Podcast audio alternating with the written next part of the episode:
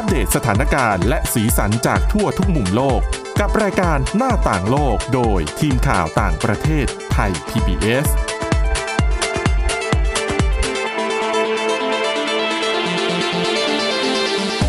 วัสดีค่ะ ต้อนรับเข้าสู่รายการหน้าต่างโลกนะคะ มาอัปเดตสถานการณ์ แล้วก็สีสันจากทั่วทุกมุมโลกกับทีมข่าวต่างประเทศไทย PBS ค่ะ วันนี้อยู่กับคุณวินิษฐาจิตกรี แล้วก็ดิฉันทิพย์ตะวันเทระในยพงค์ค่ะ สวัสดีค่ะ สวัสดีค่ะ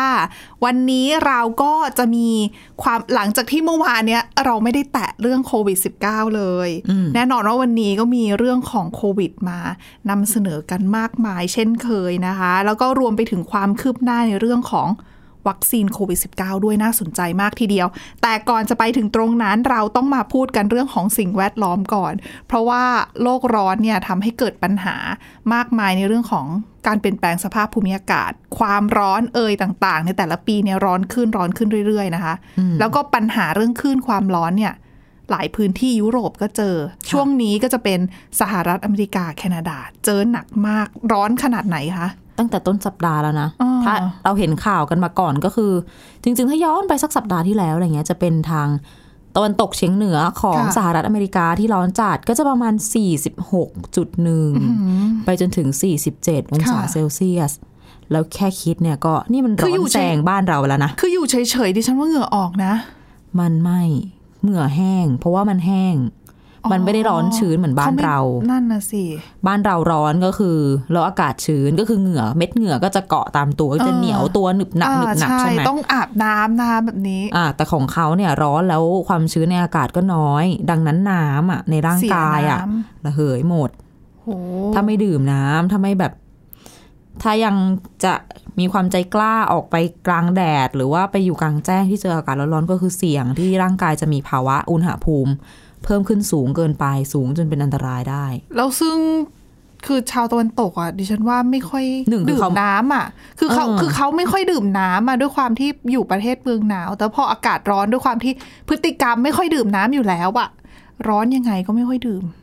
ซึ่งอันตรายมากนะแบบนี้ ถูกแล้วก็อย่างที่แคนาดาเนี่ยสูงอืม ร้อนกว่าที่สหรัฐอเมริกาไปอีก คือมีเมืองหนึงนะคะ เหนือกว่านะเขาอยู่สูงกว่านะ ปกติเขาคือเออประเทศที่หนาวใช่และหนาวอยู่ค่ะเกือบตลอด หน้าร้อนก็คือเท่าไหร่นะวันก่อนยี่สิบอ่านกว่ามาหรือเปล่ายี่สิบสี่ยี่สิบห้าเองศาแบบเซลสบายเซียสสบายๆหน้าดิร้ฉัอนอยู่านได้ เออดิฉันยังคิดโอ้หน้าร้อนคุณนี่หน้าหนาวหน้าหนาวเราจะสบายเลยนะคะเออแต่ปีนี้ค่ะ คุณผู้ฟังขึ้นไปวันที่สูงที่สุดเนี่ยเมื่อวันซืนนะสี่สิบเก้าโหองศาเซลเซียส ในเมืองที่ชื่อว่าลิตตันนะคะ อยู่ในรัฐบริ i ิชโคลัมเบียอืมแล้ว 49 นี่ไม่ได้มาอยู่ๆมา 49 วันเดียวนะ ก่อนหน้านั้นก็สูงคือไต่มาเรื่อยๆอะ่ะ วันตอนต้นสัปดาห์ที่ผ่านมาเขียนข่าวไป 46 กว่ากว่า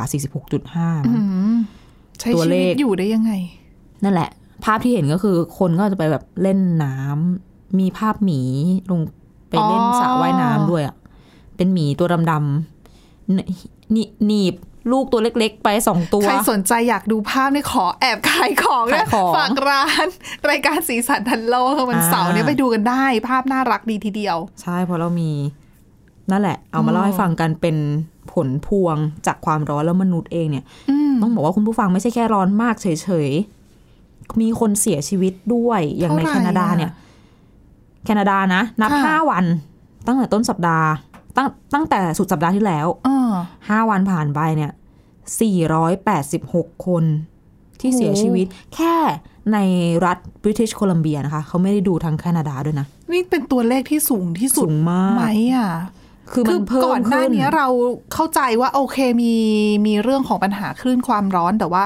ทำให้มีตัวเลขผู้เสียชีวิตเยอะขนาดนี้เลยเหรอ เยอะมาก แล้วก็ถ้าเกิด อะดิฉันปูไว้เรื่องของที่สหรัฐอเมริกาใช่ไหมค่ะ อันนั้นที่ออริกอนที่บอกว่าร้อนมากๆ เนี่ย ก็ไม่ธรรมดาเช่นกัน มีคนเสียชีวิตไปแค่ในออริกอนนะคะค่ะ คือหกสิบสามคนอืมแค่ในช่วงเนี่ย ไม่กี่ช่ววังนเนี้ยนี้ใช่ไหมถูกต้อง แต่เขาอย่างที่ออริกอนเนี่ยเขาเปรียบเทียบตัวเลขให้ฟัง ย้อนไปในเวลาเดียวกันก็คือหน้าร้อนตอนเนี้ย ตั้งแต่ปี 2560 ถึง 2562 สามปีอ่า มีคนเสียชีวิตจากอาการร่างกายอุณหภูมิสูงกว่าปกติอะรวมแล้วนะสามปีสิบสองคน แต่ปีเนี้ยปีเดียวอะเนี่ยยังไม่ถึงอะตีไม่กกี่ว้างๆเป็นเดือนวัเอเองออ๋อตีว่าเดือนหนึ่งก็ได้หกสิบสามแล้วอะอืมเป็นอาการที่เกี่ยวเนื่องกับ ปรากฏการณ์คลื่นความร้อนอืมดิฉันที่เห็เกินดขึ้น บางรัฐเนี่ยถึงขนาดที่ว่าต้องเตรียม คือเหมือนเปิดศูนย์ที่เป็นศูนย์ให้ความเย็นกับประชาชนน่ะ เพราะว่าอย่าลืมว่าในสหรัฐอเมริกาอะประเทศเมืองหนาวเนาะค่ะไม่มีแอร์นั่นแหละ อยู่ยังไง เนี่ยดิฉันเห็นภาพที่แบบเขาไปแย่งกันซื้อเครื่องปรับอากาศอ้อแล้วมันก็ไม่ได้เหมือนเครื่องปรับอากาศบ้านเราซะทีเดียว ที่เอามาติดผนังเนี่ยค่ะมันจะเป็นแบบเหมือนเอาตัวเป็นเล็กตู้ๆเหมือนเหมือนเครื่องเหมือนพัดลทำมความอะเย็นบ้านเราเมื่อก่อนที่แบบพัดลมที่ไอน้ำเน้นเน้นเคลื่อนย้ายอะ ไม่ใช่แบบอืมติดตั้งอยู่ในเป็นห้องห้องๆอะ แล้วบางร้านที่ขายมันไม่ที่เย็มีนนะขายอะอย่างนั้นั่นนไงอะตัวเล็กมันนิดไม่เดียวพอแย่งกันซื้อแล้วเขาก็สสรุปก็คือ ก็ก็ขายไม่ทันอะนะคะ แล้วก็ไม่มีขายด้วย อืม ซึ่งความร้อนทั้งหมดเนี่ยที่ร้อนขนาดนี้เนี่ยอย่างในแคนาดาเนี่ย ถือว่าอุณหภูมิเนี้ยสูงที่สุดในรอบ 84 ปีหืมซึ่ง 84 ปีย้อนไปก็คือช่วงประมาณทศวรรษที่ 1940 อันนั้นคือเพิ่งเริ่มจะเก็บสถิติกัน ตั้งแต่ตั้งแต่ตั้งแต่เก็บเริ่สมถิเก็บติ ซึ่งสหรัฐอเมริกาก็ก็เหมือนกัน เขาเริ่มเก็บข้อมูลเรื่องอุณหภูมิ ร้อนสุดๆเลยเนี่ยก็นั่นแหละช่วงประมาณ 80 ปีก่อนเนาะอืมแล้วก็นี่เลยทุบสถิติที่สำคัญ ทั้งหมดเกือบทั้งหมดที่เสียชีวิตเนี่ยก็เกิดจากภาวะ ร่างกายมีอุณหภูมิสูงเกินไป hypo hyperthermiaอืมซึ่งหลายคนอาจจะสงสัยว่า แล้วร้อนจัดมันเสียชีวิตได้ยังไง เราไม่ได้คุ้นชินกับคือบ้านกับเราชุดไม่ข้อเจมูอลนี้ไงเออเพราะเราก็สภาพเรก็ยัอางถามกาศตัวเองบ้านเรามันไม่ คือร้อนก็จริงเราร้อนทรมานก็จริงแต่เราไม่ค่อย ไม่ค่อยเขาเรียกว่าอะไรเผชิญกับปัญหาที่ร้อนขนาดทำให้เสียชีวิตอะรวมไปถึงหนาวด้วยนะ บ้านเราก็ไม่ค่อยเจอต่างประเทศแต่เวมีลาเจนะอหนาวบนดอเยยอะอย่างเงี้ย บ้านเราก็มีข่าวแต่ว่าไม่ได้เป็นตัวเลขที่เยอะมากเนื่องจากว่ามันก็ไม่ได้เย็นจัดจนหิมะตกอะเนาะๆอืมอืม ซึ่งอย่างในบ้านเราเนี่ยหนึ่งคือวิวิวัฒนาการของร่างกายเรา ปรับที่ตัวอยู่ในช่ไหมแถบเขตร้อนมาตลอดดิฉันว่ามันมีผลด้วยแหละ อืม แล้วก็อีกอย่างหนึ่งเขาบอกว่า อากาศที่ร้อนเนี่ยนะคะ เวลาร่างกายขับเหงื่อออกมา ในเหงื่อเรามันเค็มใช่ไหมอ่ามันก็มีเกลือออกมาด้วย ค่ะ ต่อให้มันร้อนแห้งแล้วเราไม่เห็นเม็ดเหงื่อแต่ร่างกายก็คือขับความความชื้นขับน้ำออกมาอยู่ดี แล้วในเหงื่อที่มีเกลือออกมาคือเหงื่อออกไปอ่าร่างกายตอนตอนขาดที่น้ำและเกลือแร่ขาดน้ำใช่ขาดน้ำขาดเกลือแล้วเลือดอะมันจะข้นอ๋อเลือดมันจะข้นเป็นพิเศษค่ะซึ่งก็มีโอกาสที่จะทำให้เกิด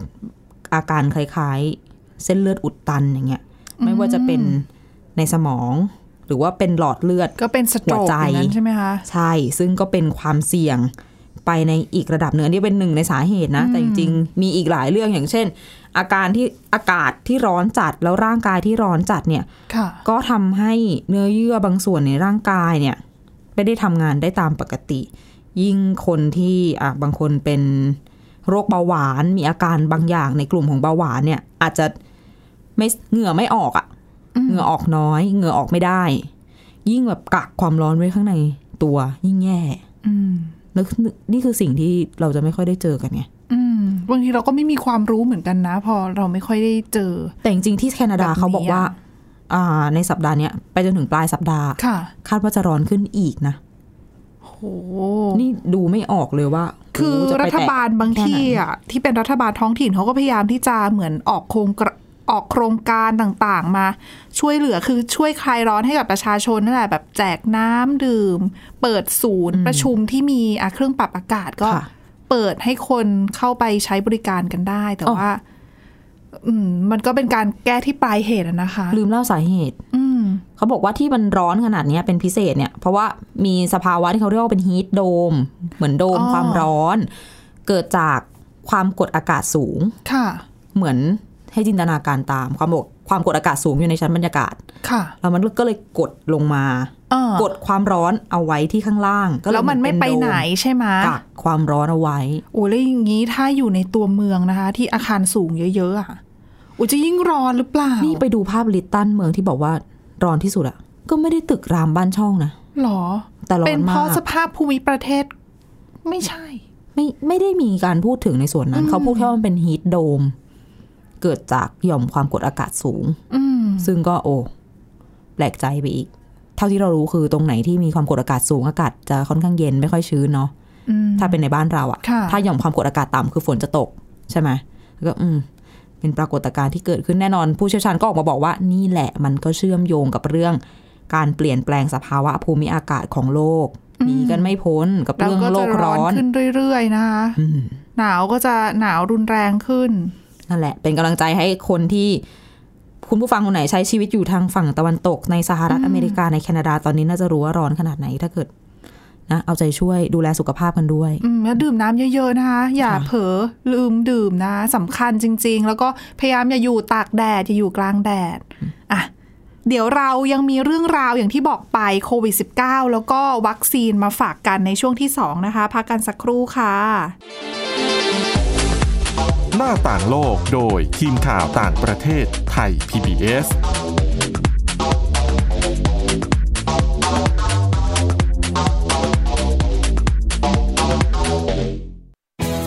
ไทย PBS ดิจิทัล Radio Infotainment for All สถานีวิทยุดิจิทัล จากไทย PBS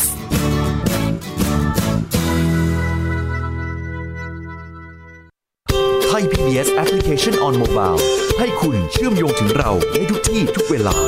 ได้สัมผัสติดตามเราทั้งข่าว รายการ รับชมรายการโทรทัศน์ และฟังรายการวิทยุที่คุณชื่นชอบ สดแบบออนไลน์สตรีมมิ่งชมรายการย้อนหลัง ข้อมูลกิจกรรมไทย PBS ร่วมเป็นนักข่าวพลเมือง รายงานข่าวกับเรา และอีกหลากหลายฟังก์ชัน ให้คุณดาวน์โหลดได้ฟรี ทุกระบบปฏิบัติการ ติดตามข้อมูลเพิ่มเติมได้ที่ www.thaipbs.or.th/digitalmedia อัปเดตสถานการณ์รอบโลก ประเทศจีนนี่เราทราบกันดีนะคะว่าเป็นประเทศที่จะมีปัญหาเรื่องความสมดุลของประชากร คนที่ ได้รับความสนใจจากวิกฤตในครั้งเนี้ยก็คือนายกรัฐมนตรีนิวซีแลนด์เรื่องราวสีสันจากต่างแดน ก็มีช่อง YouTube เป็นของตัวเองใช้ชื่อว่าครัวคุณยาย รายชื่อของคุณหมอพยาบาล แล้วก็นักวิทยาศาสตร์จำนวนไม่น้อยอยู่ในรายชื่อผู้ทรงอิทธิพลนะรัฐบาลของไต้หวันเนี่ยกำลังพิจารณา เพื่อเปิดการท่องเที่ยวครั้งใหม่ หน้าต่างโลก โดยทีมข่าวต่างประเทศไทย PBS ทุกวันจันทร์ถึงศุกร์ 12 นาฬิกา ทางไทย PBS Radio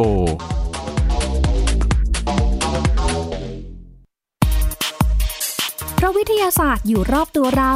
มีเรื่องราวให้ค้นหาอีกมากมาย เทคโนโลยีใหม่ๆ เกิดขึ้นรวดเร็ว ทำให้เราต้องก้าวตามให้ทัน อัปเดตเรื่องราวทางวิทยาศาสตร์ เทคโนโลยี และนวัตกรรมที่จะทำให้คุณทันโลก กับรายการ s c i e n t e c h ทุกวันจันทร์ถึงวันศุกร์ ทางไทย PBS Radio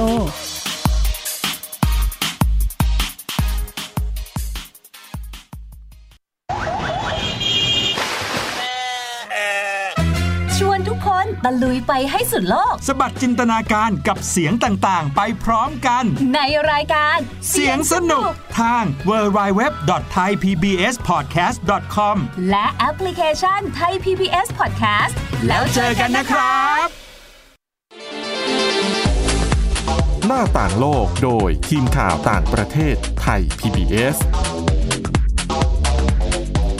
ต้อนรับกลับเข้าสู่ช่วงที่ 2 ของรายการหน้าต่างโลกนะคะ เรื่องราวของโควิด -19 ที่นำมาฝากกันในวันนี้เป็นเรื่องของที่อินโดนีเซีย สถานการณ์กำลังน่ากลัวเลยนะตอนนี้ หลายวันที่ผ่านมาก็มีผู้ติดเชื้อสูงสุดทำสถิติเนาะจำนวนใช่ผู้ติดเชื้อค่ะรายใหม่แต่ละวันเนี่ยสองหมื่นสองหมื่นกว่าแล้ว ใช่ค่ะคือเขาบอกว่าคือถ้าช่วงหลายวันที่ผ่านมาเนี่ยอยู่ที่ตัวเลขประมาณ20,000ตลอดต่อวันะแล้วเหมือนมันสูงสุดต่อเนื่องกันมาหกเจ็ดวันแล้วล่ะค่ะอืมซึ่ง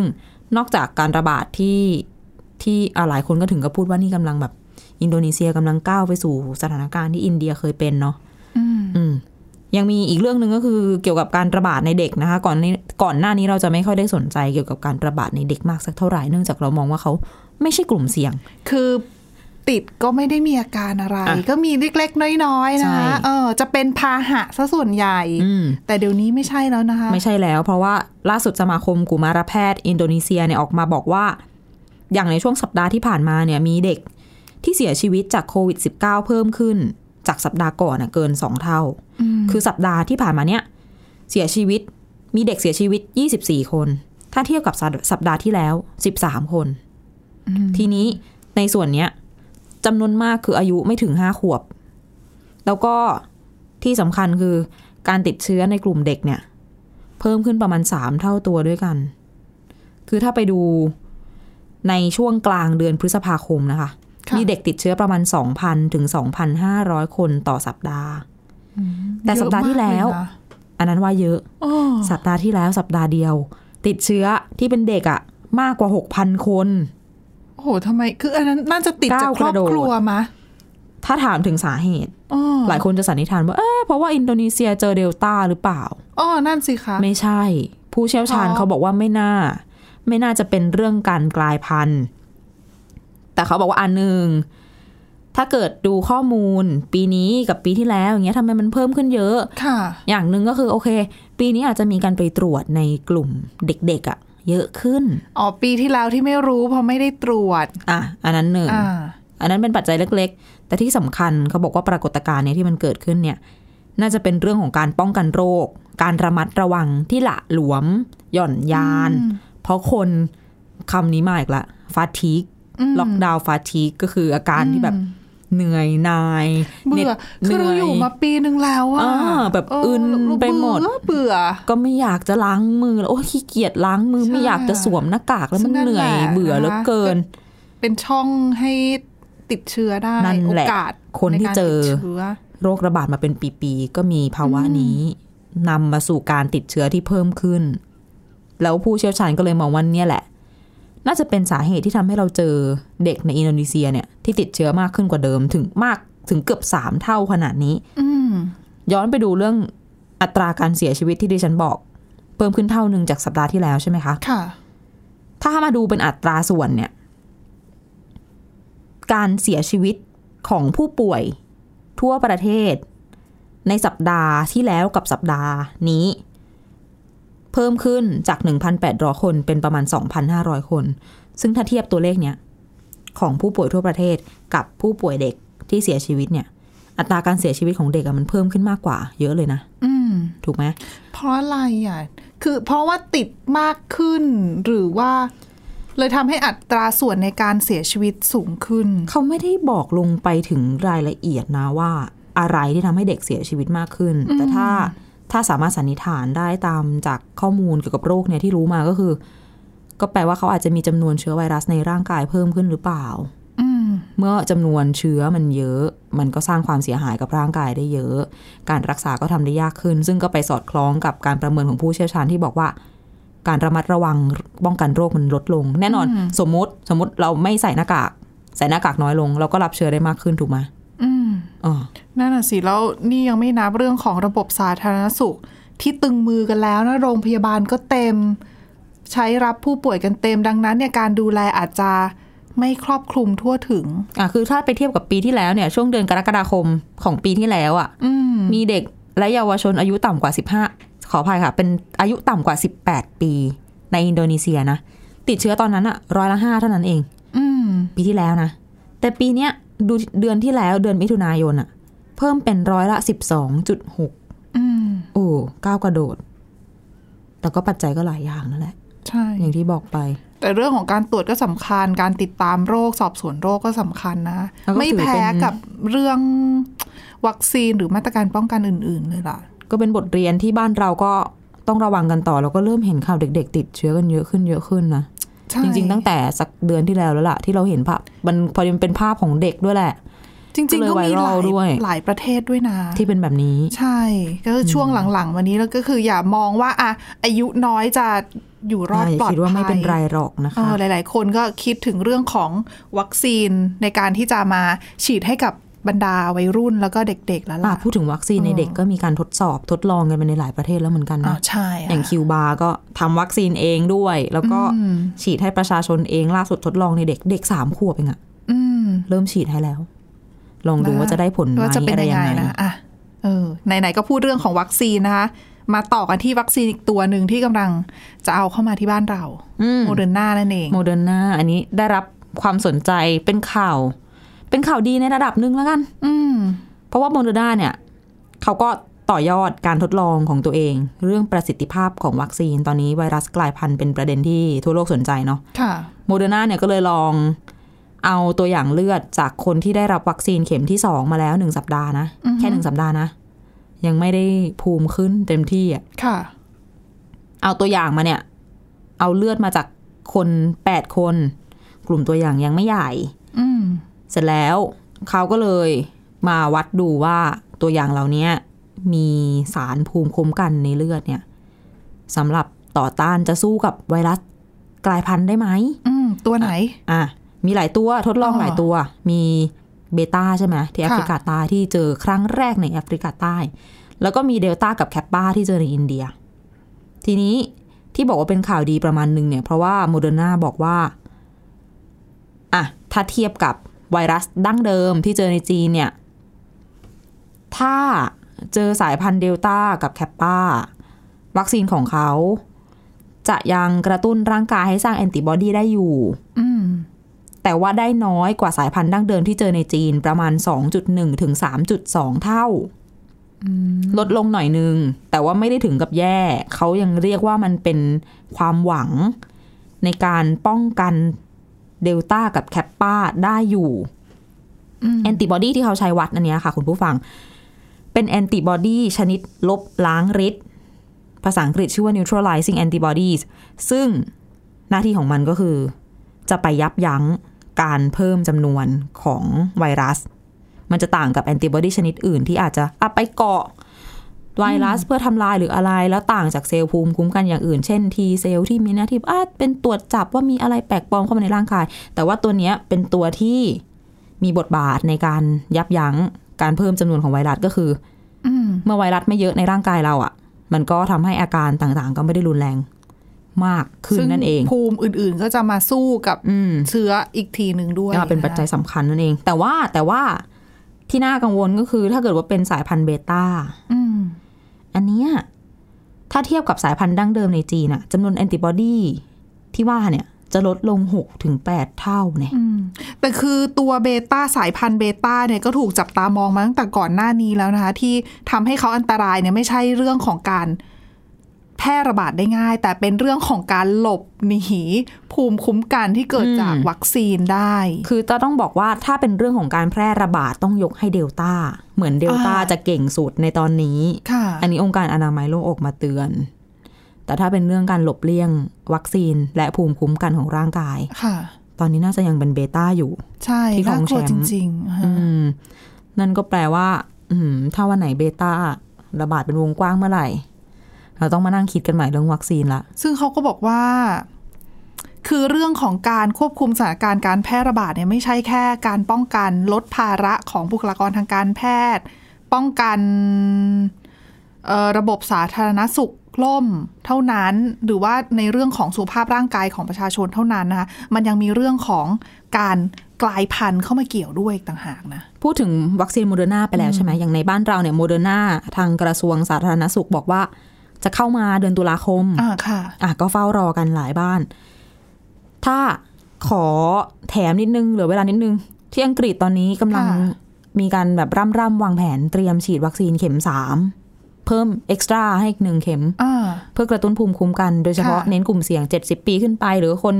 คนสูงอายุอยู่ในบ้านพักคนชราคนที่อ่าเป็นภูมิคุ้มกันบกพร่องเป็นโรคกลุ่มเสี่ยงอะไรต่าง ๆ อันเนี้ยเขาเล็งอยู่ว่าเดือนกันยายนเขาจะฉีดให้อีกหนึ่งเข็ม เพิ่มเป็นพิเศษอ่าเพื่อกระตุ้นภูมิคุ้มกัน แต่ว่ารัฐบาลอังกฤษยังไม่ได้เคาะนะว่า จะฉีดไม่ฉีดยังไง แต่ว่าเจ้าหน้าที่ที่เกี่ยวข้องอะกำลังประเมินแล้วว่าเออน่าจะต้องเตรียมแล้วตอนเนี้ยฉีดตัวไหนนะเตรียมไว้ก่อนยังไม่ได้บอกยังไม่รู้อาจจะแล้วแต่ เรื่องของการสลับยี่ห้อก็ยังทดลองอยู่ใช่ไหมอ๋ออ๋อใช่ ตอนนี้ยังทดลองเพราะคือมหาวิทยาลัยออกซฟอร์ดเพิ่งทดลองไปเมื่อปลายเดือนที่แล้วนะ นั่นแหละ รัฐบาลอังกฤษก็เลยยังไม่ได้เคาะว่าเขาจะสลับยี่ห้อหรือไม่อะไรยังไงเริ่มแต่เขาพูดทดลองแค่ว่าจะเป็น booster shot คือเป็นเข็มกระตุ้น เข็มที่ก็สามนะคะก็รอต้องดูว่าเขาจะออกนโยบายมาเมื่อไหร่ ว่าจะเป็นยังไงด้วยนะ ฉีดแล้วค่ะ เออก็นะ เรื่องของวัคซีนยังคงต้องติดตามกันต่ออีกยาวๆแหละนะคะ ยังไงก็เดี๋ยวรายการเราก็นำมาฝากคุณผู้ฟังกันอยู่เรื่อยๆ นั่นแหละ ติดตามฟังกันได้นะคะ วันนี้พวกเราแล้วก็ทีมงานนะคะ ลาไปก่อนค่ะ สวัสดีค่ะ สวัสดีค่ะ Thai PBS podcast. View the world via the voice.